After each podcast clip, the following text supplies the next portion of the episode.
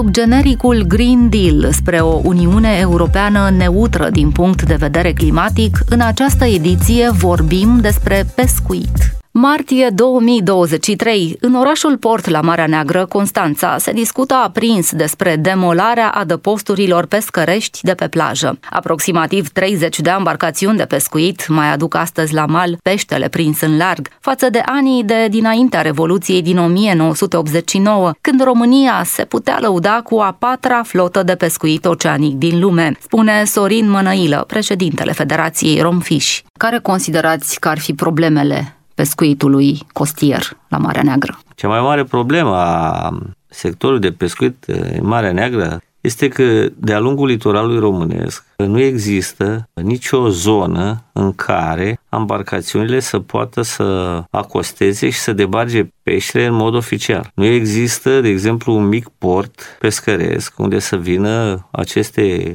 în jur de 30 de nave care le avem noi între 15 și 30 de metri. Pentru că ele acum debarcă prin portul Tomis, prin portul Media, deci nu există dane specializate, nu vorbim de port, e complicat să faci un port. Deci asta este cea mai mare problemă, lipsa de infrastructură. Și dacă un pescar a ajuns într-o zonă cu, nu știu, o cantitate de pește, unde o vinde? La începutul acestui an, eurodeputata Carmen Avram atrăgea atenția de la tribuna Parlamentului European că pescuitul tradițional în Marea Neagră este amenințat cu dispariția. Pescarii noștri au nevoie de ajutor, spunea Carmen Avram. La ce anume se referă domnule Sorin Mănăilă? E bine că se pune această problemă la nivelul Uniunii Europene. Deci de ce au nevoie pescarii? Prima oară au nevoie de infrastructură. O zonă unde ei să poată să își tragă acele embarcațiuni, unde să poată să își debarce peștele și unde să poată să și-l comercializeze. A doua problemă a pescarilor, dacă vorbim de pescuit tradițional și de micii pescari, pescuitul mic costier, Trebuie să înțelegem că pescarii români nu sunt capitalizați. Da, ei nu au bani. Adică nu poți să vii la un pescar să-i spui, uite, poți să faci un proiect european, 100.000 de euro, dar trebuie să vii cu 50.000 de euro și mai spori și TVA-ul din aia 50.000 de euro. Nu, e total greșit. Deci, pentru pescarii aceștia, statul ar trebui să le facă așa infrastructură iar fondurile europene ar trebui să aibă cote de cofinanțare, adică banii din partea pescarilor foarte mici, de 10%, maxim 20%. Pentru că un pescar nu se poate să susțină financiar din ce pește prinde el să pună bani de ordinul zecilor de mii de euro. Asta este marea problemă. Și, într-adevăr, ei vor dispărea dacă el nu vor avea de-a lungul litoralului zone unde să țină bărcile, dacă autoritățile îi vor goni de pe unde și aciuiază bărcile, va fi o problemă.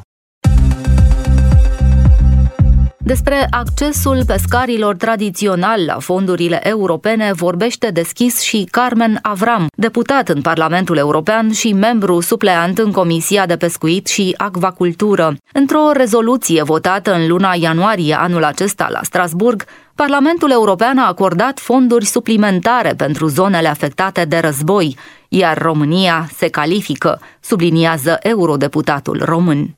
Mai e un uh, dosar în care sunt raportor din umbră, care privește implementarea politicii comune de, de pescuit și am depus mai multe amendamente ca să atrag atenția asupra situației pescarilor mici de la Marea Neagră, care nu sunt importanți doar din punct de vedere al păstrării tradiției, dar ei au un rol foarte, foarte mare acum în această perioadă a grindilului. Ei sunt cei care păstrează biodiversitatea și ecosistemele sănătoase, pentru că au această activitate care nu afectează mediul, e foarte prietenoasă cu mediul. Deci ar trebui să-i uh, încurajăm să facă în continuare acest tip de pescuit pentru că este cel mai puțin nociv asupra ecosistemului. Da, absolut. Iar această protecție ar veni și în cadrul strategiei Comisiei Europene care dorește să, să schimbe puțin dieta europenilor și să-l, să-i ducă spre consumul mai mare de pește. Ori noi ne dorim ca europenii să mănânce mai mult pește, dar în același timp Uh, sunt țări, cum e România, care, deși pretind că respectă această strategie și toate țintele pe care ni le-am asumat cu toții, încă mai ridică obstacole în fața pescuitului tradițional, nesprijinindu-l așa cum se cuvine. Și am să vă dau un exemplu din Constanța, unde în acest moment este un adevărat conflict între micii pescari și administrația locală, care îi amenință pe aceștia că le dărâmă căsuțele, care sunt pe malul mării. Sigur, poate sunt inestetice. Plac, sunt inestetice. Sunt inestetice, ne deranjează. Pescarii și-au arătat disponibilitatea de a le reface, numai de a fi sprijiniți. E ironic, pentru că plajele de la Marea Neagră nu e ca și cum ar fi fost foarte bine întreținute și nu e ca și cum ar fi fost cele mai frumoase din Europa, dar pe de altă parte acestea sunt niște elemente de culoare locală. Toată Europa încearcă să păstreze ce a avut, să refacă, să readucă uh, lumina în, în aceste construcții care vin de zeci, unele de sute de ani în urmă și este, este o goană pentru păstrarea tradițiilor și a culturii locale și a, și a culorii locale și nu înțeleg de ce uh, pescarii noștri trebuie să fie loviți încă o dată. De 30 de ani nu s-a făcut nicio investiție în direcția asta. Și deși uh, discutăm teoretic de fonduri europene care ar putea fi alocate pentru investiții în aceste adăposturi și chiar și în porturi, acest lucru nu e posibil decât pentru modernizarea porturilor, iar la adăposturi, doar dacă pescarul e dispus să dea din buzunarul propriu jumătate din bani, ceea ce nu-și permite niciunul. Europa ne îndeamnă să consumăm mai mult pește, dar accesul la resursa piscicolă este tot mai greu. Pescarii nu pot accesa fonduri europene decât dacă se asociază în grupuri de acțiune, recunoscute la nivel european. Mai există posibilitatea ca pescarii să se asocieze în grupuri de acțiune legală pe pescuit, care la rândul lor au la dispoziție niște sume foarte mari de bani europeni care ar putea să acopere măcar o parte din nevoile sectorului. Nu înțeleg de ce și în pescuit și în agricultură, în România, încă avem reticențe în a ne asocia, în a forma organizații sau cooperative sau orice gen de asociere. Pentru că în felul în care funcționează bugetul Uniunii Europene în această perioadă, în care vrem să încurajăm pescuitul în cadrul strategiei Green Deal, banii pot fi accesați mai repede și ar fi mai mulți dacă ar exista acest tip de uh, asociere. Mai există niște finanțări prin acest nou program pentru pescuit care a intrat în vigoare acum în 2023, finanțări care se referă și care îi privesc în special pe tinerii pescari care au până în 40 de ani, dar sunt finanțări care se referă la, la bărci și o mare nevoie de bărci pentru că ale noastre sunt atât de, de vechi și de, de fragile. Deci tinerii pot accesa fonduri pentru a lua bărci noi care să aibă motoare prietenoase cu mediul. Au fost și în Parlamentul European au fost niște discuții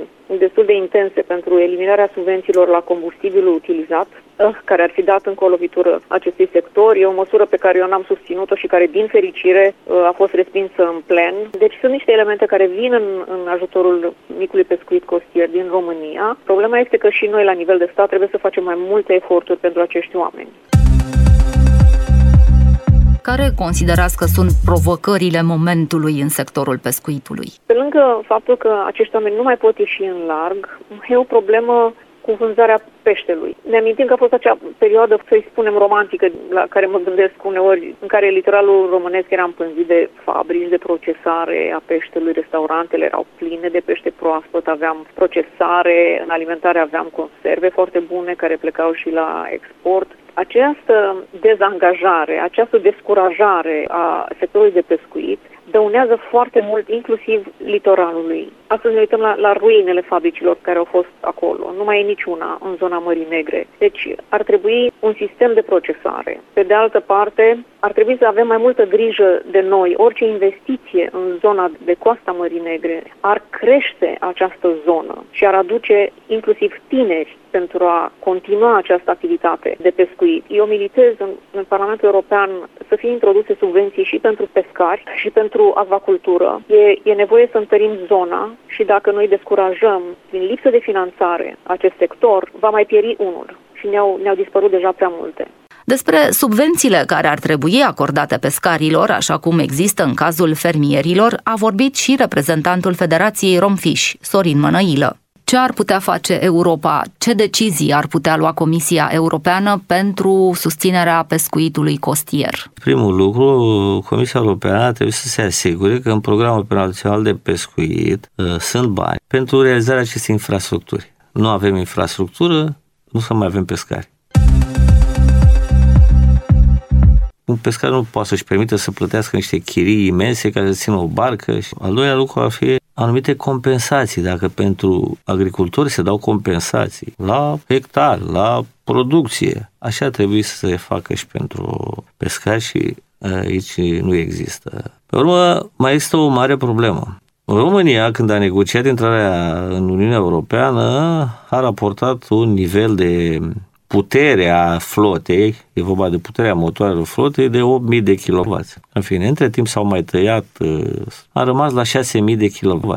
Bulgarii au 68.000 de kW, deci de 10 ori mai mult. Acum, în România există un fișier la navelor și embarcațiunea de pescuit. Dacă eu vreau să-mi cumpăr o navă și vreau să o introduc, să vreau să mă apuc să pescuiesc, autoritățile am să-mi spună că nu se poate, pentru că am depășit limita aceea de 6.000 de kW, care este foarte puțin. Practic, cine vrea să facă o afacere în România, în domeniul ăsta al pescuitului, să-și cumpere o navă, nu poate. Nu face lucrul nu. ăsta pentru că e împiedicat de niște reguli europene. Este împiedicat de niște reguli europene care au stabilit un plafon al flotei, să spunem așa pe scurt, adică al nivelului de kilovați. România are 6.000.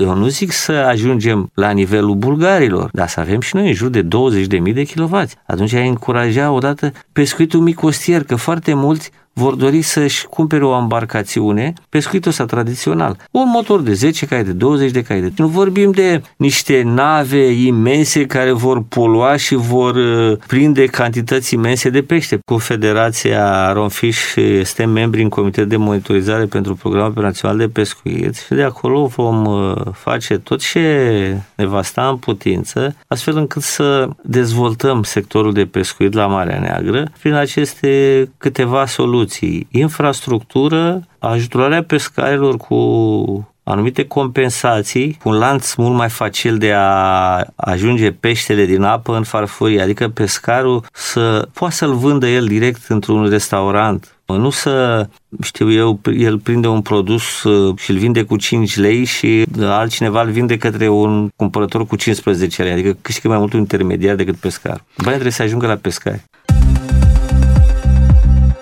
și de parcă nu ar fi fost destul de multe probleme în sectorul pescuitului românesc, de un an de zile ne confruntăm cu un alt gen de amenințare. Mine marine eșuează în apropierea țărmului românesc al Mării Negre, aproape de plajă, iar muniția neexplodată, ajunsă în mare, constituie un pericol real pentru navigatori și pentru pescarii care ies în larg. De la începutul războiului din Ucraina în Marea Neagră au fost recuperate 53 de mine de război, cinci dintre ele în apele teritoriale ale României, europarlamentarul Carmen Avram. Acest război vine peste o situație deja dificilă a micului pescuit în Marea Neagră, care a avut de consecință plasarea de mine în Marea Neagră. Iar aceste mine au ajuns în final inclusiv în zonele tradiționale de pescuit. S-au găsit mine, știm tot, și pe plajele din Mamaia și la Corbu. În plus, mai sunt foarte multe care putesc în larg. Minele acestea îi pun în pericol pe pescari și atunci au fost impuse niște interdicții la pescuit în prima parte a războiului.